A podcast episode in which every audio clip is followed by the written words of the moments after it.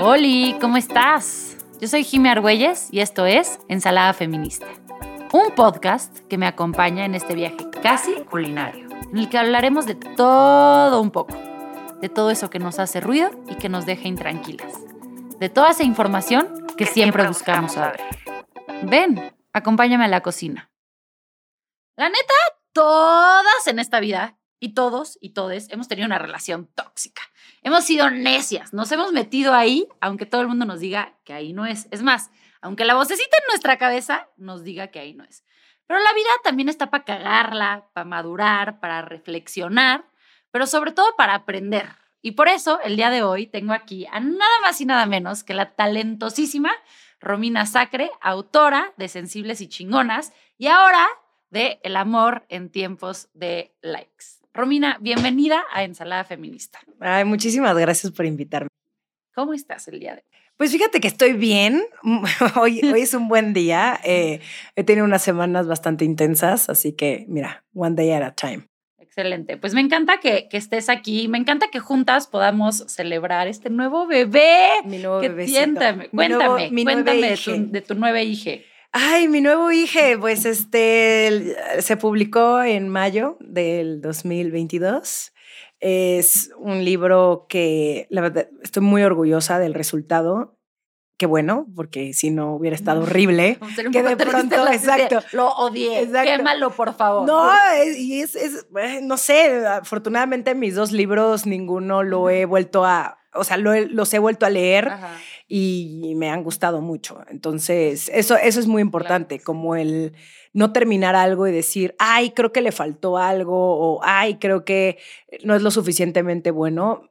Al final, pues esto es lo que piensa, eh, hablo en tercera persona, pero Romina Sacre a los 35 años hoy tengo 36, pero lo, escribí el año pasado, y es lo que pienso, esto es lo que creo, y qué bonito también que eh, pase unos años y diga, ay, ya no estoy tan de acuerdo con estas cosas, pero hoy eso es lo que pienso.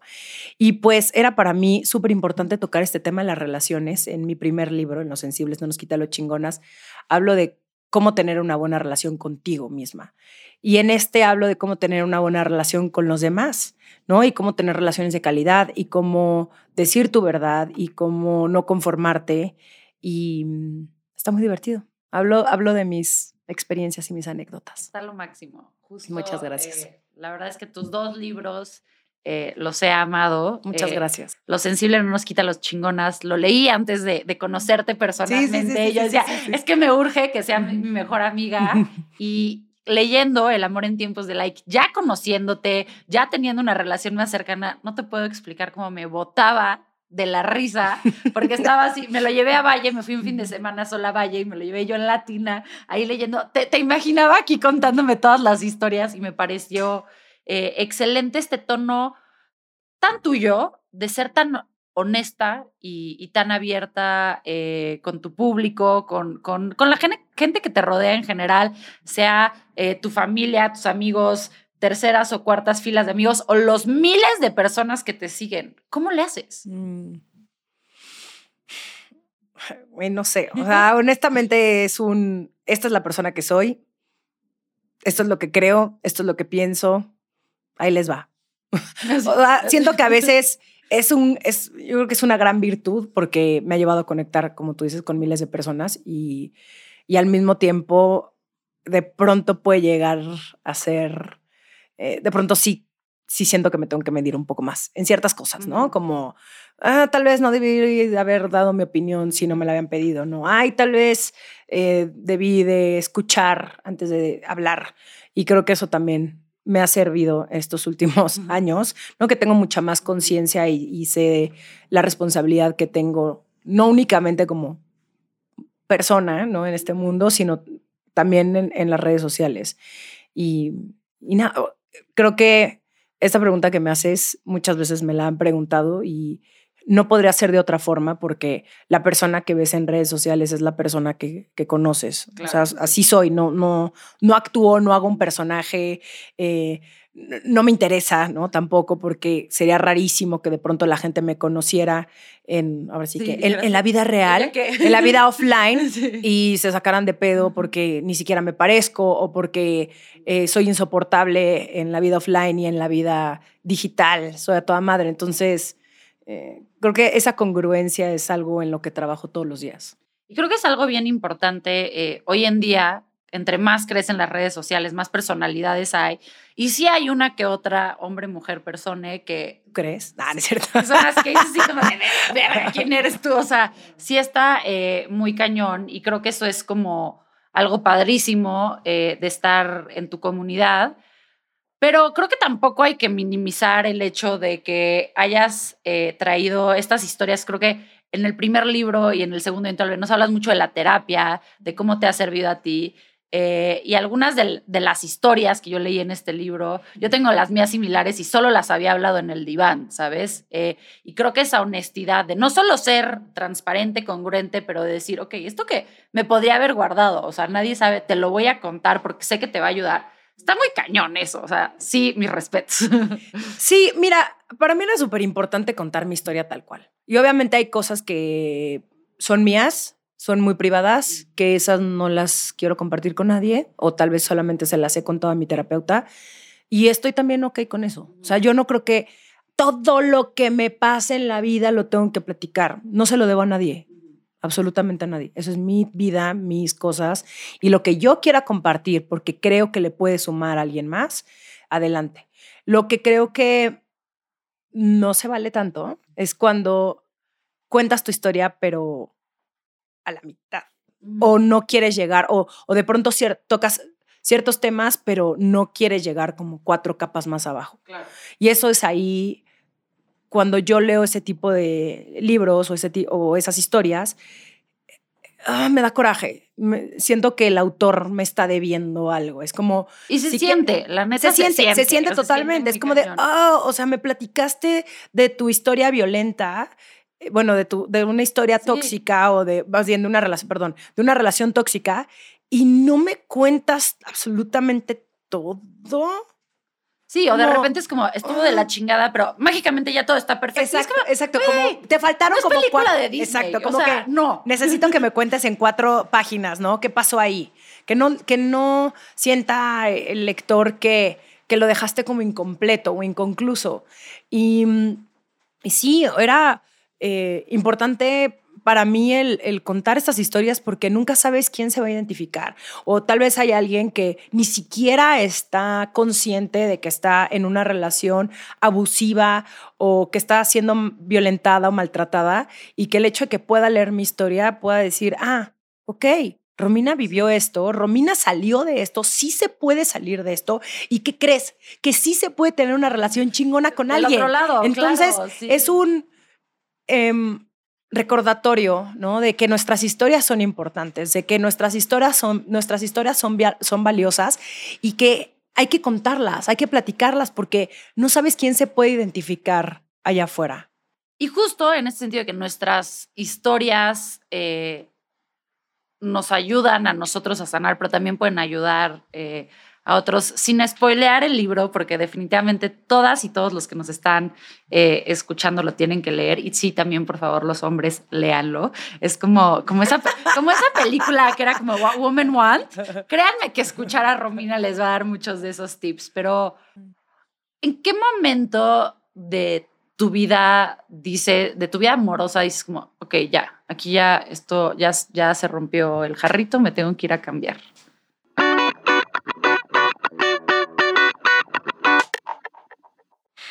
En el 2014 tuve una relación muy intensa em, con un güey que me encantaba, sí, me fascinaba físicamente.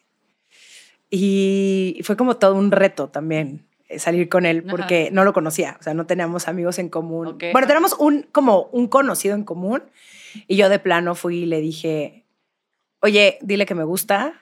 Y fue y le dijo y entonces ya como que lo hizo realidad. Ajá. Eh, tomé la iniciativa yo.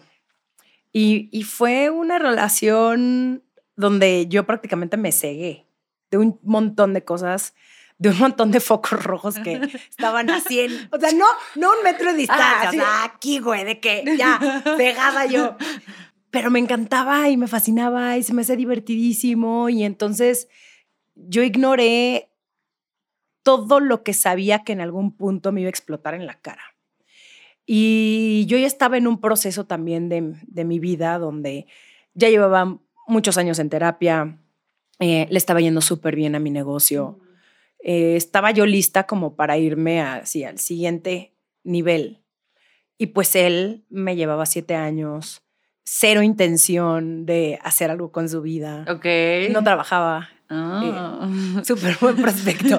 Em, así de. él, su- le encantaba el pedo, le encantaba. eh, siete de la mañana, este, uh, este, en la puerta del sol. O sea, eh, está divertido eh, un rato, pero después dije, no, no puedo salir con esta persona. O sea, está increíble si tuviera 22 años y no quisiera algo más. Porque pues al final estar con una persona que no tiene metas, no tiene objetivos, no tiene ambición, pues al final te jala.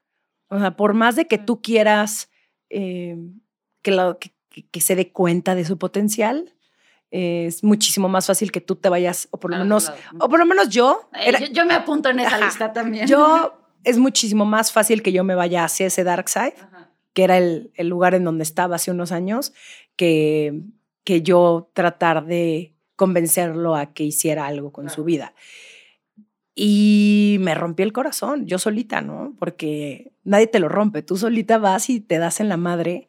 Y fue súper duro, súper, súper duro el decir, por primera vez en todas mis relaciones, digo, de, de aquel entonces, decidí ponerme delante de la fila. Dije, "Güey, sorry, te amo un chingo, pero me amo más a mí.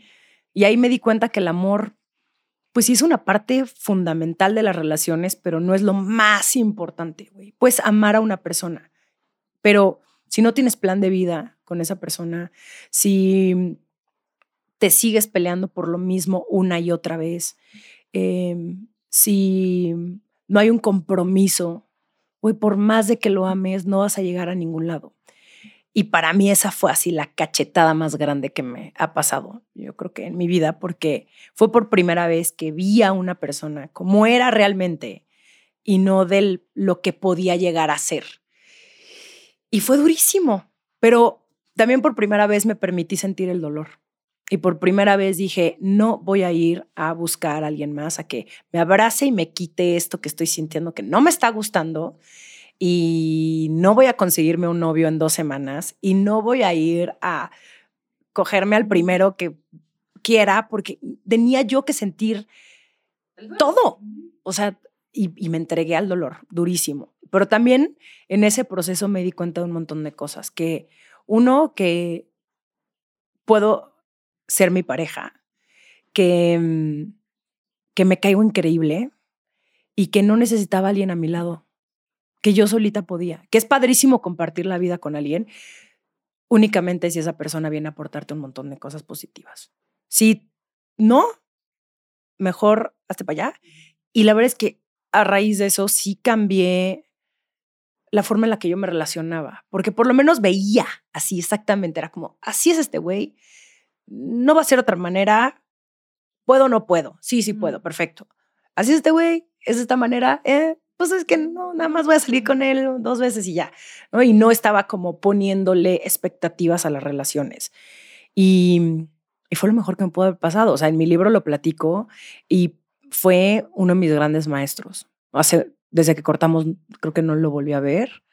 Y, güey, también fue una de las Ajá. relaciones que terminé Y dijiste, en amor. Fue muy raro porque a pesar de que fue muy doloroso, también fue un muchas gracias que te vaya súper bien. No sé. Así también hay que terminar las relaciones sin tanto drama, sin tanto te odio, o sea, en agradecimiento. creo que justo así deberían de terminar las relaciones porque deberías de, deberíamos de entrar a las relaciones para aprender, para, o sea, creo que hay relaciones, y también lo dice en tu libro, hay relaciones para todo, no todas, no todas las relaciones se tienen que ver igual, pero creo que eh, por lo menos yo toda la vida, como solo había estado en relaciones tóxicas, acababa de, o sea, del chongo. Yo creo que si veo a mi exnovio ahorita, no sé quién atropella al otro primero. O sea, no nos podemos ver ni en foto. Y no me parece sano, pero esto es la realidad. Ay, también, de... modo. O sea, también si terminaste peleada con una persona. También estoy pedo de. A ver. Ah, no, sí, no, vamos a ser best friends, aunque no. No, no también se vale de pronto terminar con alguien y decir. Te odio. O sea, yo también tengo un exnovio que la verdad ya no estoy enojada, ¿ok? Ya, ya, lo trabajé muchísimo. Pero en aquel entonces yo decía, como, si me lo hubiera encontrado en la calle, en la oscuridad. yo en un coche, perdón, ay, qué mala persona eres, Romina, ¿por qué tienes esos pensamientos? Me cagaban los huevos, ¿ok? Y le deseaba lo peor. Así es la vida, pero, oye, ¿sabes algo como... Creo que es la primera vez que digo que a este güey lo atropellaría, que digo, bueno, ya no tanto, o sea, creo que también, creo que también estoy sanando, o sea, creo que, creo que ya voy hacia tu camino y decir, güey, sí te odio y no es que te quiera volver a ver en mi vida, pero eh, ya cada vez pues me. Que, también cada vez me das. Sí, cada vez O sea, sí puedes llegar a tener pensamientos súper oscuros. o sea, súper oscuros. No es que lo vayas a hacer, esperaría, ¿no? yo tampoco lo iba a atropellar realmente. Ajá, pero. Pero, ay, si se cae su avión y él no vaya solo. No voy a llorar. Pues, ni modo, ni modo. Así es la cosa. Pero. Pero creo que esto que decías de ponerte a ti primero en la fila es algo muy cañón, es algo que a las mujeres en general no nos enseñan y creo que a la mujer mexicana menos, la mujer mexicana se tiene que poner atrás de este, sus papás, sus amigos, sus hermanos, su pareja, sus hijos y, eh, del tapete. Y, pero bueno, sí, esto es un poco como la mujer mexicana tiene que ser sacrificada y a veces eh, las mujeres que como tú y yo de salimos de ese pensamiento, eh, llueve hate y también llueve como esta idea de nadie va a querer estar contigo en la vida. ¿Te pasó? Sí, por supuesto. Que te dijeran así como, Romina, es que ya te vas a morir sola. Eh, no, no que me iba a morir sola, pero sí mi papá, que es yo creo que la persona más importante en mi vida. Bueno, no la más, más, pero, sí está ahí en esos en esas personas más importantes, cuando yo llegaba y me quejaba de papá, es que no puede ser posible, nadie me hace caso. Me decía, es que vete nada más, eres una chingona y además estás guapa y además eres súper simpática y además, sea, todas estas cosas buenas, los intimidas. Es que eres demasiado chingona para los hombres. Es como, Mm, o sea, no es, no es algo alentador, no es algo que digas, soy una chingona y entonces por eso nadie me hace caso. Es como, ¿por qué los hombres se hacen chiquitos? ¿O por qué existen estos güeyes que agachan la cabeza cuando ven a una mujer que tiene opiniones y que tiene que toma decisiones y que es muy exitosa en su chamba y que además es una vieja trabajada y, o sea, ¿por qué? O sea, sí existen esas personas que genuinamente sí quieren eso. O sea, yo no quiero, y, antes de conocer a mi novio, yo ya, mi vara estaba demasiado alta. O sea, yo decía, perdón, pero yo, esto es lo que quiero en alguien. O sea, no voy a andar con alguien que no tenga estas características, eh, características. O sea, alguien que no crea en la terapia, por ejemplo, ¿no? En la salud, que, que, que pelucee la salud mental o que tenga un pedo clarísimo y que de pronto no lo quiera ver y no lo quiera trabajar porque él solito puede arreglar sus problemas. Mm, perdón, o sea, si tienes dinero para ponerte pedo en un sábado, tienes dinero para ir a una terapia. No me interesa salir con alguien así, ya no. O sea, alguien que siga con sus traumas de la infancia. O sea, a ver, no estoy diciendo que todo mundo ya esté, ay, yo no tengo traumas. Obviamente tengo un chingo de pedos, güey. Sí, pero los trabajas. los trabajo. Exacto. O sea, voy asumes y, me enfrento y digo, fuck, ok, no me había dado cuenta que ahora tenía que trabajar en esto. Es desagradable, sí, es horrible también, es doloroso, claro que sí, pero ¿qué crees? Voy y los confronto. No voy quejándome por la vida, siendo la víctima de mis circunstancias y echándole la culpa al otro de todo lo malo que me pasa, ¿no? Y, y, dejándole la responsabilidad de mi felicidad a otra persona, que eso se me hace lo más grave de todo. Entonces yo sí dije, yo no quiero ya relacionarme de esta forma, o sea, alguien que por ejemplo, que no sea feliz. La neta no. O sea, perdón, sorry, güey, yo soy una persona muy feliz. No este positivismo tóxico, no este positivismo tóxico de no importa, me duele y este esa, los optimistas. No, no, positivismo tóxico no, pero sí soy una persona feliz. No todos los días son como para aventar confeti, pero al menos tengo las herramientas para saber qué me está pasando en ese momento. Y para mí esa es la felicidad. Como, claro, estoy, soy una persona optimista, este, o sea, alguien que me haga ser mejor persona, no alguien que me esté pisando todo el tiempo, o que me quite mi paz y mi energía, o que le cuente de un proyecto y yo me emocione, mira, como, ay, tú, perdón. Güey, no, ¿por qué quieres esa gente en tu vida? Es que ni siquiera como alguien, ni siquiera tu amigo, ¿sabes? Sí, claro. No quieres esa gente en tu vida. Entonces...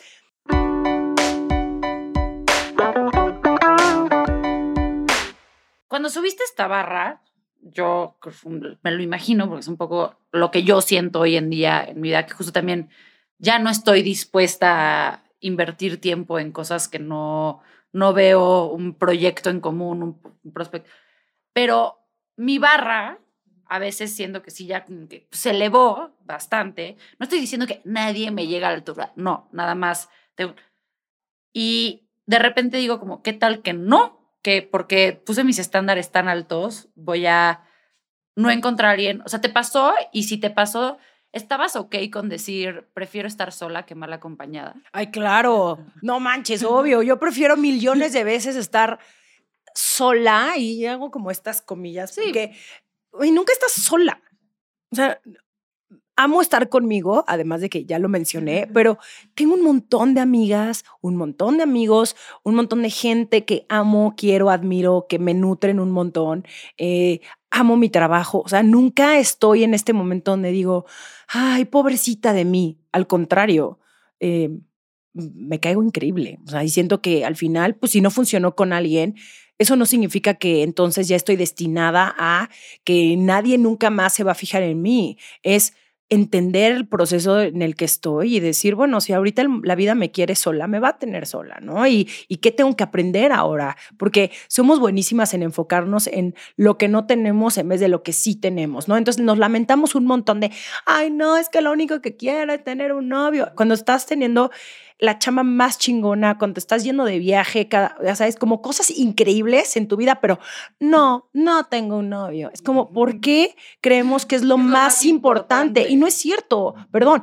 Tener una pareja es increíble, es lo más, bueno, si es una, buena, una persona que te aporta en tu vida, ¿no? Pero si tienes esta persona que realmente es, es, es, lo máximo, no estoy diciendo, no, la verdad es, no, yo valoro un montón a mi novio y estoy agradecida todos los días le agradezco a la vida, te lo juro, ya sé que soy muy cursi, pero te juro le agradezco tenerlo a, mi lado. Lo amo, güey. Y él me ama. Y tenemos una relación increíble porque sí está chingón compartir tu vida con alguien que, con la que te o sea, yo me, todos los días nos reímos y, y no porque todos los días tampoco tengamos la relación, cero tenemos la relación perfecta, güey, discutimos un chingo, a veces le digo que me cae mal y él me dice, no sé qué te está pasando, ya me voy a dar un paseo aquí con los perros. O sea, nos damos también muchísimos tiempos de, ahorita vengo, ¿sabes? Como, güey, no sé qué te hice, o sea, no soy tu enemigo, eh, güey, exacto. Cálmate. Exacto. Discute contigo misma. Exacto, No, no, cálmate, no, güey. Cálmate, es de lo peor que te digan cálmate. Cálmate, cálmate es como. Dije, ¿qué? Pero sí, sí, como de. Exacto. Ahí vengo. Sí, pero porque tú también, es, yo estoy insoportable muchísimos días y no es porque me esté bajando. O sea, hay días donde neta ni yo solita me aguanto y él también está pasando por un mal momento. También es mejor hablarlo y decir, hoy de verdad, perdón, necesito un día para mí sola porque lo único que voy a hacer es discutir contigo y tú no tienes la. Pero es, es, es muy padre estar con alguien que, que sí te hace mejor persona. O sea, y a mí yo creo que mi novio me hace mejor persona de la que ella era antes. O sea, sí es muchísimo más maduro que yo en un montón de cosas. Es emocionalmente mucho más inteligente y yo soy medio actriz de telenovela en muchas otras partes, entonces nos complementamos muy bien, pero, pero solo, es en, solo ese nivel. Pero es que nunca va a llegar eso. O sea, eso, eso, de, eso de poner como saber perfectamente bien qué quieres es porque ya te conoces. Y entonces al mismo tiempo, a ver, no va a llegar la persona perfecta, güey, donde... No hay personas eh, perfectas. Exacto, e, esta, esta idea que nosotros tenemos de el güey, pero que también eh, no sé, sea como... Eh, es que iba a decir Brad Pitt porque yo ya tengo 36, pero este, no sé. Oye, Brad Pitt. Ay, Brad Pitt. George Brad Pitt, Clooney, Antonio Banderas. Es espectacular, pero es como el, el icono de, como de mi generación. No, pero también, digo, yo tengo 31 y también de mi generación. Brad Pitt. Tampoco están, o sea, exacto. Como alguien, pero Brad Pitt, pero encima de todo, güey, va, va mal a los, a los perros, pero encima, este, tiene muchísimo dinero, pero también, este, güey, coge cabrón, pero también le encanta bailar. Este, sí. Güey, se viste súper cool, pero también, güey, no existe. O sea, perdón, no existe. Va a llegar, tal vez Brad Pitt, pero, güey, con, no sé, tal vez sea súper impuntual y tal vez sea como cosas así que vas a decir, mmm, no ok, pero qué tanto estás dispuesta a negociar y qué sí va contigo y qué no va contigo. Y puede ser que llegue Brad Pitt y digas, no, güey, es súper misógino y que crees, por más de que se vea como Brad Pitt, no voy a aguantar este tipo de maltrato y de violencia. Es que sí. Y ya. Pero justo como que creo que, eh, y para cerrar esta primera ronda, eh, tú lo dijiste, eh, no voy a aguantar hay veces queremos estar solas, aunque estemos en una relación, pero hay tanto tabú, o sea, viste, estamos solas. Yo, yo como tú, amo estar sola en mi casa. A lo mejor yo llevo 12 años viviendo sola y es lo mejor que me pudo haber pasado en mi vida. Yo digo que el día que tenga una pareja, quiero que cada quien tenga su cuarto y de ser posible cada quien tenga su casa. O sea, y lo amo y no creo, pero la gente nos ve de repente a las personas que decimos, mi mamá también lo dice, mi mamá después de dos divorcios ahora dice, le dicen, es que ya vas a conseguir una pareja. Y ella dice, yo ya no quiero una pareja. yo ya pasé. sí, o sea, yo ya estuve casada con dos hombres, papito te amo, el otro que haga lo que quiera de su vida, pero dice como de, pero la gente la juzga, incluso después de ya, ya haber tenido como the, the, perfect house y todo, es como, ¿cómo te puede gustar estar sola? Claro, porque las mujeres no podemos estar solas, ¿no? Ante los ojos, ante los ojos de la sociedad, ¿cómo una mujer puede estar sola? No, no, Jimé, no, no puede ser. Rara, ¿No te puede gustar? Rara. Este, estás encubriendo, estás encubriendo tus ganas de tener una pareja, todo lo que da. Sí. Yo, no, la, la señora de los gatos, o sea, no, lo peor que le puede pasar a la sociedad es una mujer sola y feliz, o sea, soltera y feliz. Lo peor que le puede pasar. A los hombres no. Los hombres es, por supuesto, un hombre que es, o sea, estaría raro, es más, un hombre que no le gusta. No, los hombres, a los hombres no se les juzga tanto como a las mujeres. O sea, al contrario, una mujer soltera a los 37 años es lo peor que, deja tu 37, o sea, ya se le fue el pedo ya de que ya nadie te va a querer, hay algo malo en ti, este, ya se te fue el tren, pobrecita, ¿no? Y el hombre 37 el catch del año. todas queremos con él. nadie ha llegado a su nivel porque es un chingón. El soltero cotizado. ¿Por qué? O sea, ¿por qué un concepto debe de aplicar distinto si eres hombre o si eres mujer? Y esto que hablas de la soledad y de tener tiempo tú contigo, yo creo que esa ese es el mejor estado en el que puedes estar en una relación, ¿no? Acompañada con alguien, pero al mismo tiempo independiente y libre. Y cuando estás en esa situación, de verdad no le puedes pedir nada más al universo. Es como, estoy con esta persona que amo, pero al mismo tiempo que respeta el que yo le diga, ¿sabes qué? Hoy quiero un fin de semana para mí y te amo. Ay, amor, cuídate. Y así, así somos mi novio y yo. Amix, si tú como yo te quedaste picadísima con la conversación, no te puedes perder el episodio de la próxima semana. En él seguiremos chismeando con mi queridísima Romina Sacre y hablaremos del amor, las relaciones y mucho más. Muchas gracias por ser parte de la receta del día de hoy. Sin duda, me quedo con muchos ingredientes y sabores que suman a mi recetario personal. Suman a mi recetario. Espero que tú también y sobre todo que hayas disfrutado este episodio que preparamos especialmente para ti. Nos vemos la próxima semana con más ideas que construir y más ensaladas, que, ensaladas que crear. Recuerda que puedes disfrutar nuestra ensalada en Spotify, Apple Podcast y en nuestro canal de YouTube, donde además podrás vernos a todo color. No olvides suscribirte a nuestro canal, así jamás te perderás de un nuevo episodio. Y recuerda que siempre puedes apoyarnos con un pequeño comentario. Ensalada Feminista es un podcast de The Podcast Inc. Dirección por Estefanía Rosas. Producción y edición de audio por Alex Nova. Guiones a cargo de Scarlett Linderos y producción y edición de video por Cómplice. Yo soy Jimmy Argüelles y nos vemos la próxima semana.